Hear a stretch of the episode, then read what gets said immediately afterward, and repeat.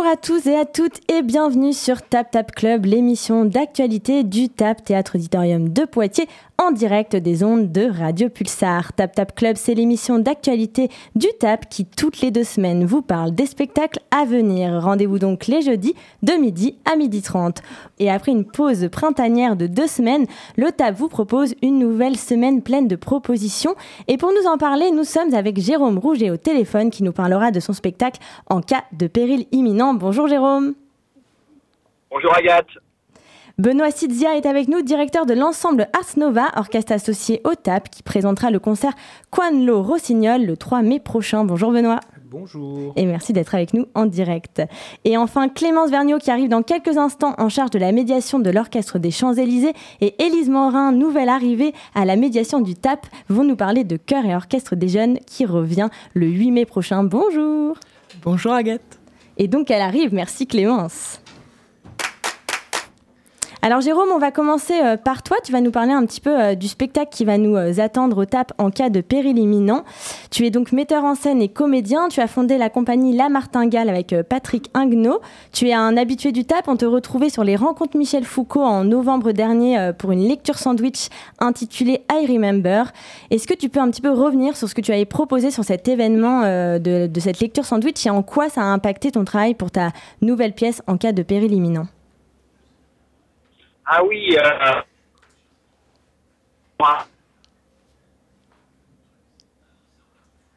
On ne t'entend pas bien.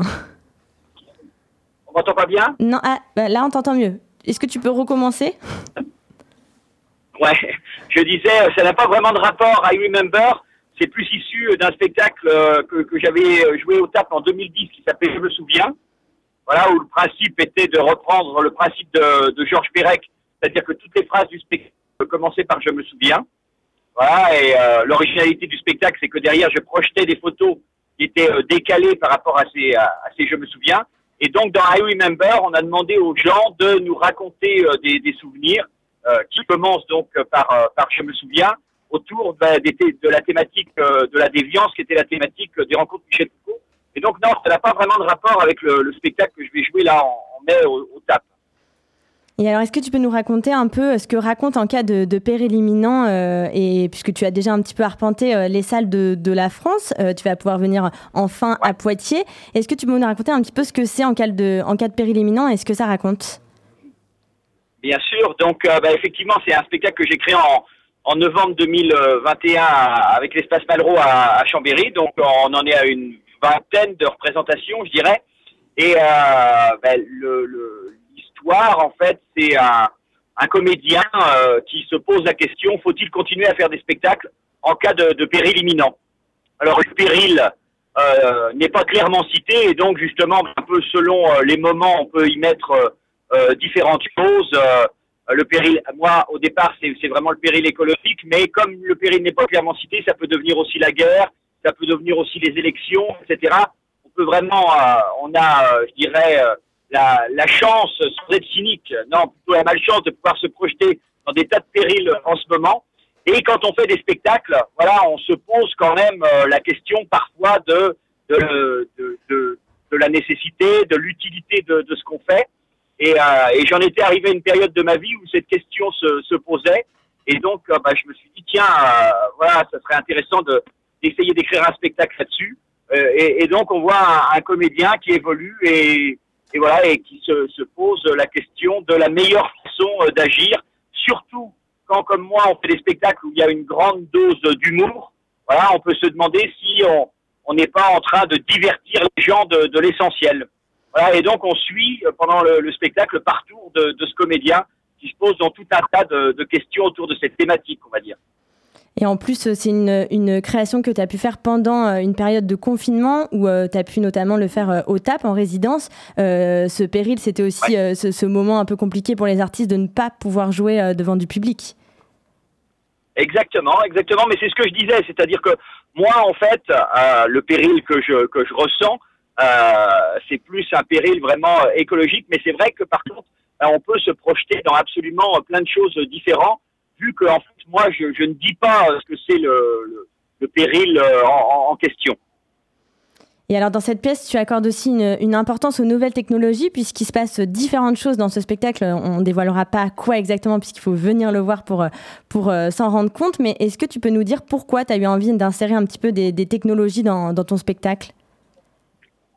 En fait, ça fait maintenant bah, assez euh, longtemps que je fais des spectacles, et notamment des spectacles en solo. Et donc, euh, on cherche, je crois, toujours une façon de renouveler un peu la façon de, de, de dire des histoires, le récit, etc. Et euh, comme mes enfants jouent aux jeux vidéo, que j'ai remarqué que moi, j'étais pas du tout sensible à cet univers, il y avait quand même une sorte de frontière générationnelle, et qu'il y a quand même de plus en plus de gens qui sont sensibles aux jeux vidéo, je me suis dit, tiens, est-ce que je pourrais pas essayer de raconter euh, euh, mon histoire au travers du, du jeu vidéo Et donc, euh, bah, effectivement, dans le spectacle, il y a toute une partie euh, euh, qui se raconte euh, par le biais du, du, jeu vidéo. En fait, je me suis aperçu au bout d'un moment que ça devenait plus un obstacle pour moi euh, qu'autre chose, mais j'ai réussi à le raconter de cette manière, c'est-à-dire comment dans la vie, parfois, quand on a un objectif, on peut se mettre des obstacles presque, presque malgré nous.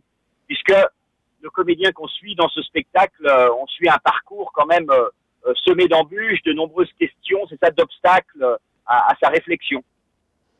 Et alors une dernière question pour les auditeurs, euh, auditrices qui nous écoutent, un petit, euh, un petit mot euh, pour donner envie à, tous les auditeurs de, de nous rejoindre sur ces 10, 11 et 12 mai prochains. Un petit mot, ah là là, mais c'est compliqué ça Agathe, je ne sais pas. si, je peux, je peux, dire quand même que j'ai oublié aussi de, de dire que c'était une réflexion autour du, du rire, hein, enfin même si j'en ai un peu parlé, et que bah, évidemment ça aurait été dur de faire une réflexion autour du rire sans sans faire rire. Donc je crois que le, le, le spectacle est, est, jalonné comme ça de, de moments euh, assez drôles et c'est aussi un spectacle assez dense, voilà où il se passe vraiment euh, énormément de choses. Ouais, je ne sais pas trop, trop quoi dire de, de, plus. Et puis s'il y a des moments, euh, comment dire, un peu sombres dans, dans le spectacle, je crois que la, la globalité est quand même quelque chose qui, euh, qui nourrit l'espoir. Et qui est très joyeux, en effet. Merci beaucoup, Jérôme. Ouais. Ben, merci Agathe. À très bientôt. Et donc on donne rendez-vous. Merci beaucoup. On donne donc rendez-vous à tous nos auditeurs et auditrices euh, du 10 au 12 mai prochain pour trois représentations de En cas de péril imminent. Benoît, tu es donc directeur de l'ensemble Arts Nova. Euh, est-ce que tu peux nous dire, pour les auditrices auditeurs qui nous écoutent et qui ne connaîtraient pas encore euh, l'ensemble Arts Nova, ce que vous proposez et quelle est un peu la, ligne directrice de ce que vous proposez? Il y a encore des gens qui ne connaissent pas Ars Nova, c'est surprenant. Alors l'ensemble Ars Nova, euh, c'est un ensemble historique de création musicale. Euh, déjà, la différence peut-être avec entre un ensemble et un orchestre, c'est qu'on travaille sur des formats instrumentaux réduits, enfin réduits. Euh, on va dire plus, plus intime que l'orchestre, puisqu'on est souvent sur des formations comprises allant du solo jusqu'à 15-20 musiciens et musicienne. Euh, donc c'est un, c'est une, le principe de l'ensemble, c'est quelque chose d'assez récent dans l'histoire de la musique. Ça date du début du XXe siècle. Et Ars Nova est un des plus historiques au monde, puisque en 2023, il fêtera ses 60 ans. C'est, c'est la saison des anniversaires en ce moment, puisque nos collègues de l'OCE fêtent leurs 30 ans, eux. Euh, Poitiers, ville d'orchestre et ensemble historique, il faudra le retenir ça. l'ensemble Ars Nova a donc été créé en 1963 par un compositeur et chef d'orchestre qui s'appelle Marius Constant et depuis, euh, a été aussi un vaisseau de la déconcentration. Il est arrivé d'abord à La Rochelle en 1986, puis euh, à Poitiers avec la création du TAP. Donc, il fait partie des trois formations associées au TAP, donc avec l'Orchestre des Champs-Élysées et l'Orchestre de Chambre Nouvelle-Aquitaine.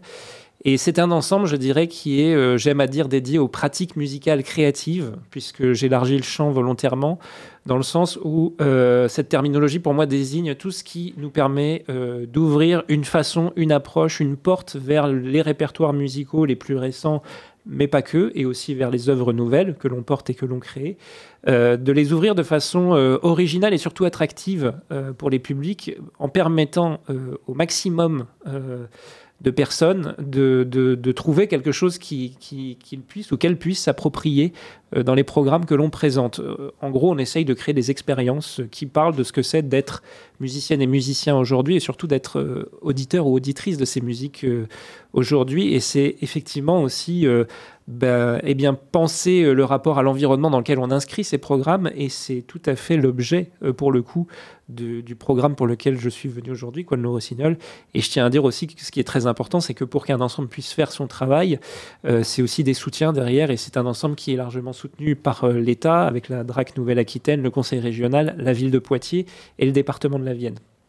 Alors donc tu le disais, euh, prochain concert euh, que vous proposez au TAP, c'est donc le 3 mai prochain, euh, au retour des vacances. Donc on espère que le public sera très nombreux pour cet événement. Euh, le Rossignol, est-ce que tu peux nous expliquer un petit peu ce que c'est en fait Dans ce qu'on peut lire, c'est que c'est un regard sur les premiers gestes de la poésie musique qui est écrite au, Moyen Âge. Est-ce que tu peux revenir sur ce que ça veut dire les premiers gestes de poésie musique? Tout à fait. L'origine, je dirais, de, la pensée qui soutient ce projet, c'est vraiment la question de l'art total. Euh, l'art total, c'est une pensée qui réapparaît, on va dire, et je dis bien réapparaît à dessein, euh, plutôt à la fin du romantisme, avec des, dans le cadre de la musique, avec des compositeurs comme Richard Wagner, qui s'occupaient à la fois de l'écriture musicale, de l'écriture du livret, mais en même temps aussi de la scénographie. Il s'est même fait construire un théâtre, donc c'est pour dire à quel point il exerçait un contrôle total sur l'œuvre. Euh, et cette pensée de l'art total, elle est très présente aussi au XXe et au XXIe siècle dans plusieurs domaines et disciplines artistiques, avec aussi la, porosité, la perméabilité des, genres euh, au niveau même de la personne, la personne des artistes. On a de plus en plus d'artistes qui aujourd'hui sont musiciennes, musiciens, plasticiennes, plasticiens, performeurs, performeuses. Enfin, vous voyez, et tous ces genres se mêlent. Et au final, on retrouve une essence de l'artiste qui est très proche de celle qui existait déjà au Moyen Âge. Euh, le Moyen Âge, pourquoi se référer à, à ce point de départ-là? Pour la raison que je viens de nommer, aussi pour un aspect patrimonial. Euh, comme je disais, c'est aussi penser l'environnement dans lequel on inscrit un projet. À Poitiers, euh, ce lien entre l'ancien et le moderne est très très fort et très prégnant.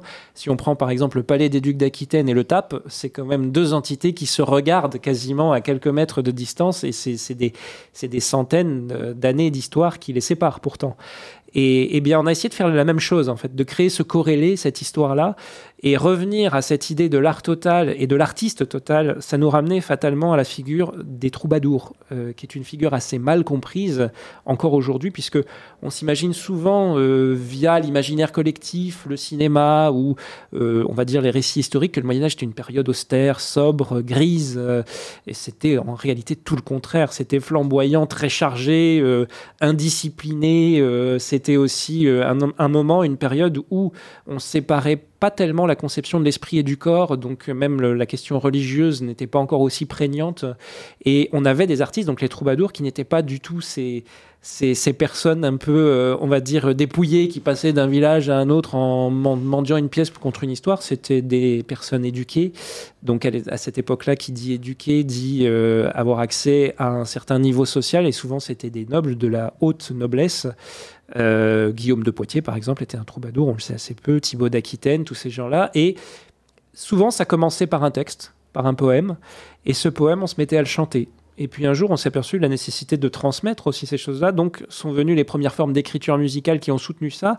Mais comme on chantait, ben, on s'accompagnait aussi. Donc on jouait d'un instrument, etc. Et en fait, au final, le fait de porter un poème chanté et mis en musique était aussi un instrument de pouvoir. C'est-à-dire que la politique venait s'en mêler à un moment ou à un autre, puisque c'était une façon de démontrer, son prestige, de faire dans des banquets, de créer des rivalités entre troubadours, donc entre seigneurs. Il y a des récits fameux d'ailleurs de, de, grandes joutes poétiques euh, entre, entre plusieurs troubadours. Et ce qui est intéressant, c'est de voir, en revenant à cette essence-là, que la musique, à un moment, s'est imposée comme une nécessité pour soutenir ça, et que la musique, au final, euh, de façon assez discrète, mais extrêmement fondamentale, s'est mis à devenir le, socle fort de, toute tous ces éléments que je viens de noter. Et donc, c'est un moment, c'est pour ça que l'élan qui sous-tend ça, c'est à quel moment la musique devient une nécessité. Et à quel moment euh, cette musique-là, du coup, s'abstrait aussi de tous ces principes-là pour devenir un peu pure, et je mets beaucoup de guillemets là-dessus, ce qui donne après toute l'histoire de la musique qui en suit euh, et qui s'est structurée autour de cela. Et donc, ce programme aura vraiment vocation, a vocation à créer ces corrélés, puisqu'on invite avec nous, il faut le mentionner, l'ensemble Gilles Binchois, qui est un ensemble prestigieux dédiés et spécialisés dans les musiques anciennes qui vont venir avec des instruments, alors j'allais dire d'époque, des nouveaux instruments d'époque, parce que c'est difficile de trouver des instruments du XIIe siècle aujourd'hui. Et ils partageront le plateau avec nous et on va corréler vraiment ces musiques. Elles vivront au plateau ensemble et parfois même les deux ensembles se réuniront, mais j'en dis pas trop parce qu'il faut garder la surprise. Et justement, donc tu parles de, ce, de cet ensemble qui, qui vous rejoint. Euh, est-ce que tu peux nous dire quels sont les instruments qu'on va pouvoir retrouver sur euh, ces, ces donc, euh, anciens mais, mais récents? Eh bien, le premier, c'est la voix. Je parlais de chanter. La voix, on aura euh, des chanteurs et des chanteuses exceptionnels, puisque la soprano euh, Catherine Trottmann euh, nous rejoint sur ce programme. Catherine Trottmann, qui est une soprano qui nous vient du, milieu lyrique, de l'opéra, qui a aussi beaucoup fait de musique de film, qui a prêté sa voix récemment à Marion Cotillard. Voilà, qui sera là pour la partie, je dirais, la plus moderne du programme. Et sa voix ce sera en miroir et en résonance avec la voix des chanteuses et chanteurs de l'ensemble Gilles Binchois, donc de Dominique et Anne-Marie Vellard aussi, qui reprennent cette tradition du chant accompagné en s'accompagnant en chantant. Et, donc la voix des instruments anciens, donc je parlais de, ces instruments anciens, donc il y aura du oud, de la vielle, euh, de la cornemuse, euh, on aura vraiment cet instrumentarium-là, et l'instrumentarium de l'ensemble Ars Nova, euh, qui couvre les pupitres de cordes, violon, alto, violoncelle, piano, harpe, percussion, les instruments avant, flûte, clarinette. Voilà, donc cet instrumentarium, tout ça, ça va donner une richesse de couleurs, et surtout, une chose importante, c'est un projet qui va être scénographié.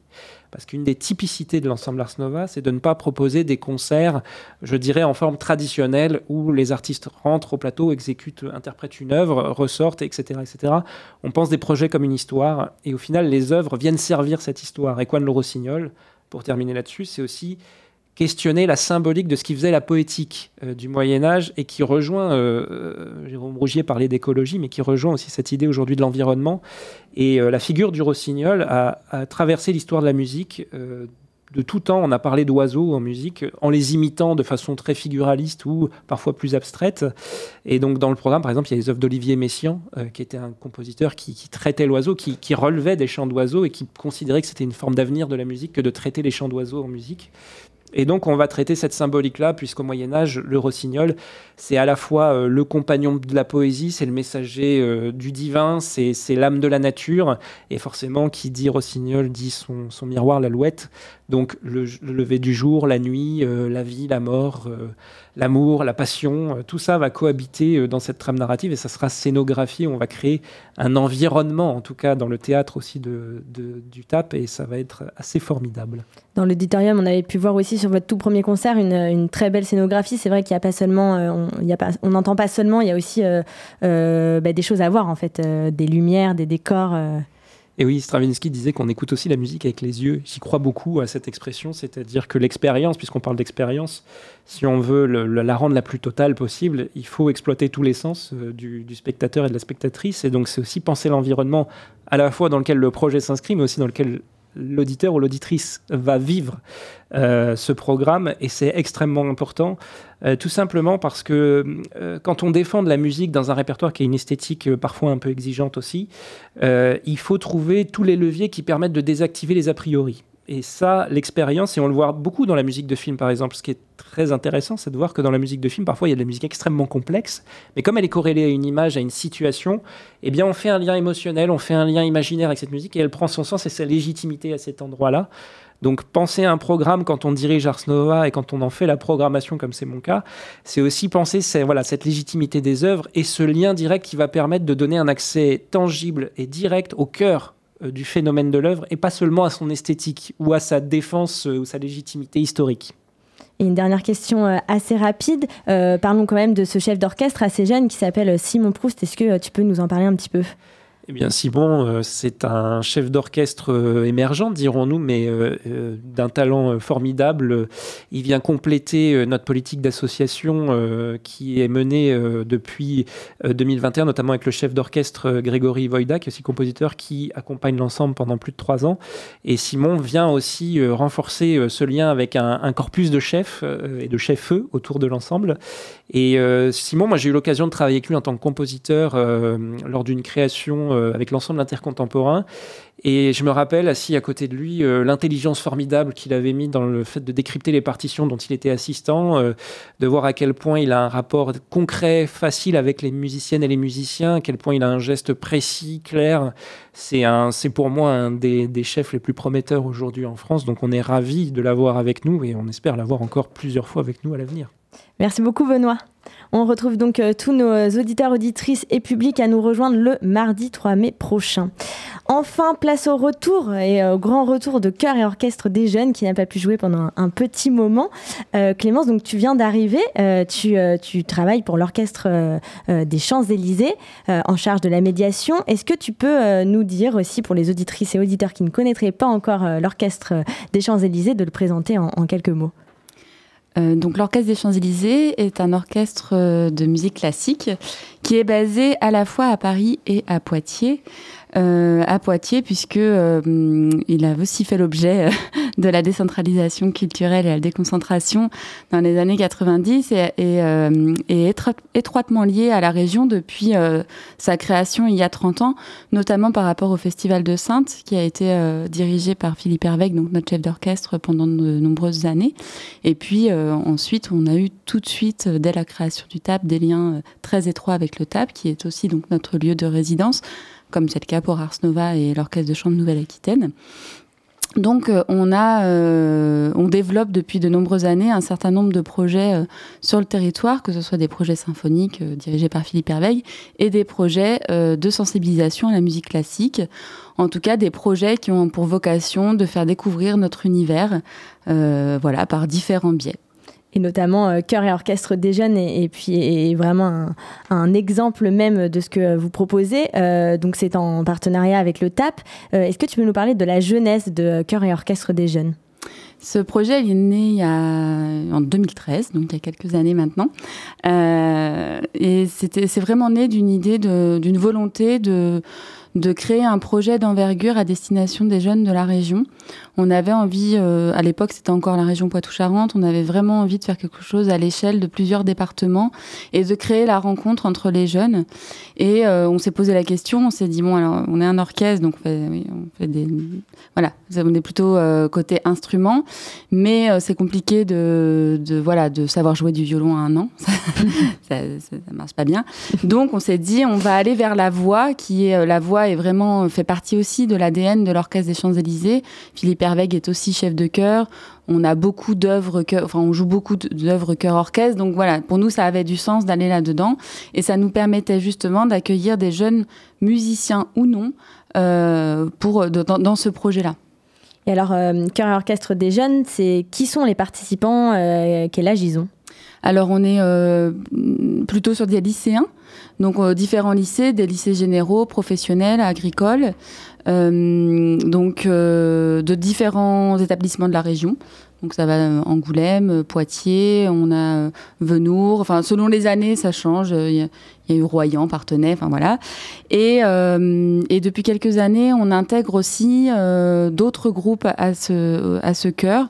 on a travaillé avec des IME. Cette année, on travaille avec une association euh, de, jeunes migrants qui s'appelle Remive. Voilà, donc on a intégré ces jeunes-là à notre groupe euh, de lycéens.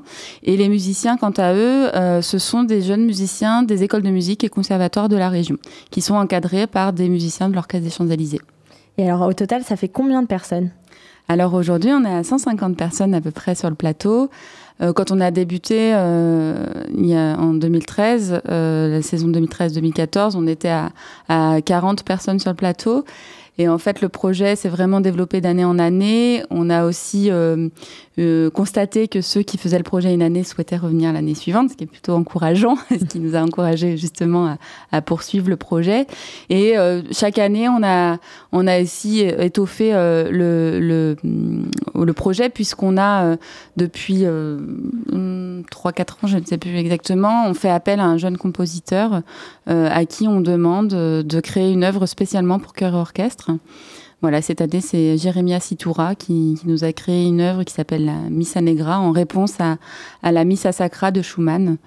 Donc voilà, on est aussi là-dedans, c'est-à-dire pouvoir aussi offrir à un jeune compositeur la possibilité d'avoir à sa disposition un chœur et un orchestre de 150 personnes, ce qui n'est pas toujours euh, évident. Donc voilà, c'est un peu l'idée du projet. Euh, à plein de niveaux, en fait, on essaie euh, d'être à la fois dans la découverte et à la fois dans l'accompagnement professionnel. C'est le cas pour pour les jeunes compositeurs, mais on, travaille aussi avec une école d'esthétique qui vient de maquiller nos jeunes. Enfin voilà, il y a plein de petits biais partout dans ce, dans ce projet où on, coopte où on coopte nos jeunes. Euh, voilà, donc euh, on est assez content. et alors, ce n'est pas seulement un concert, puisqu'il y a aussi des, répétitions où ils viennent tous ensemble, ils se retrouvent euh, au TAP pour travailler ce concert du, 8 mai prochain. Élise, est-ce que tu peux nous raconter un peu comment se passent les, répétitions au TAP avec tout ce petit monde? Eh ben, ça nécessite une certaine logistique d'accueillir les 150 personnes qui seront sur le plateau. Ce qu'il faut dire, c'est qu'il y a plusieurs répétitions en amont directement dans les lycées, avec soit les professeurs de musique des lycées, soit, soit bah, la Clément Bernier qui nous accompagne cette année sur, euh, sur euh, les cours de chant et que en effet on se retrouve lors de euh, deux euh, gros week-ends. Donc cette année c'était le 26 et le 27 mars. Et le prochain sera donc le week-end du concert donc le 7 et le 8 mai prochain. Et c'est vraiment un week-end non-stop donc de 13h le samedi jusqu'à ouais 17 ou 18h le dimanche. Et ce qui est bien c'est que c'est à la fois des moments où ils se rencontrent où ils travaillent ensemble où ils arrivent à répéter alors parfois par euh, ensemble d'instruments, parfois tous ensemble, euh, ils font des toutis. Euh, et, voilà, et c'est un mélange, c'est un moment qui est très beau à voir parce qu'il y a aussi beaucoup de convivialité, d'échanges, notamment je pense avec les formateurs de l'OCE. Enfin, il faut dire que tous ces jeunes musiciens sont aussi accompagnés par les musiciens de l'OCE. Et donc il y a quand même des moments d'échange entre professionnels, amateurs, débutants, très grands débutants parfois en chant. et voilà. Et alors, euh, côté médiation, évidemment, c'est aussi un moyen de sensibiliser euh, des publics qui ne sont pas forcément, euh, qui ne se sentent pas forcément légitimes ou qui ne pensent même pas forcément à venir au, théâtre ou à venir voir de la musique classique. Est-ce qu'il y a eu des témoignages de, de, lycéens, de jeunes qui ont manifesté leur envie de revenir au TAP ou voir l'orchestre des Champs-Élysées? Alors nous, sur les années précédentes, euh, c'est, c'est, ça a été le cas. Et souvent, c'est vraiment à la fin, une fois que le concert est passé, euh, où il y a vraiment... Euh, cette joie immense de vivre ce moment euh, assez dingue hein, d'être sur un plateau euh, avec euh, une salle comble, puisque j'espère que ce sera le cas cette année, on compte sur vous, mais l'année dernière, l'auditorium était plein, donc c'est c'est pas rien de jouer devant 1000 personnes. Et dans ce bel auditorium. Et dans cet auditorium. Et, et en général, c'est une fois que le projet est fini jusqu'à voilà jusqu'au concert, là, c'est enfin les jeunes viennent nous voir en disant on va refaire l'année prochaine. Et ça, c'est génial, on veut revenir. Il y en a qui viennent voir les concerts il y en a d'autres, euh, moi, qui me demandent des stages euh, parce qu'aujourd'hui, ils sont en musicaux. Voilà, c'est chouette. Euh, et Clément, qui, qui, est notre notre professeur de chant sur ce projet-là cette année, il a fait le chœur orchestre des jeunes la première année en musicien, donc c'est génial. Merci beaucoup. En tout cas, on, invite tous les auditeurs auditrices à nous rejoindre le 8 mai prochain. Euh, c'est déjà la fin de Tap Tap Club. Merci à tous d'avoir été avec nous pour cette nouvelle émission. Et on se retrouve très bientôt sur Tap Tap Club et sur les ondes de Radio Pulsar. Allez, très bonne journée à tous.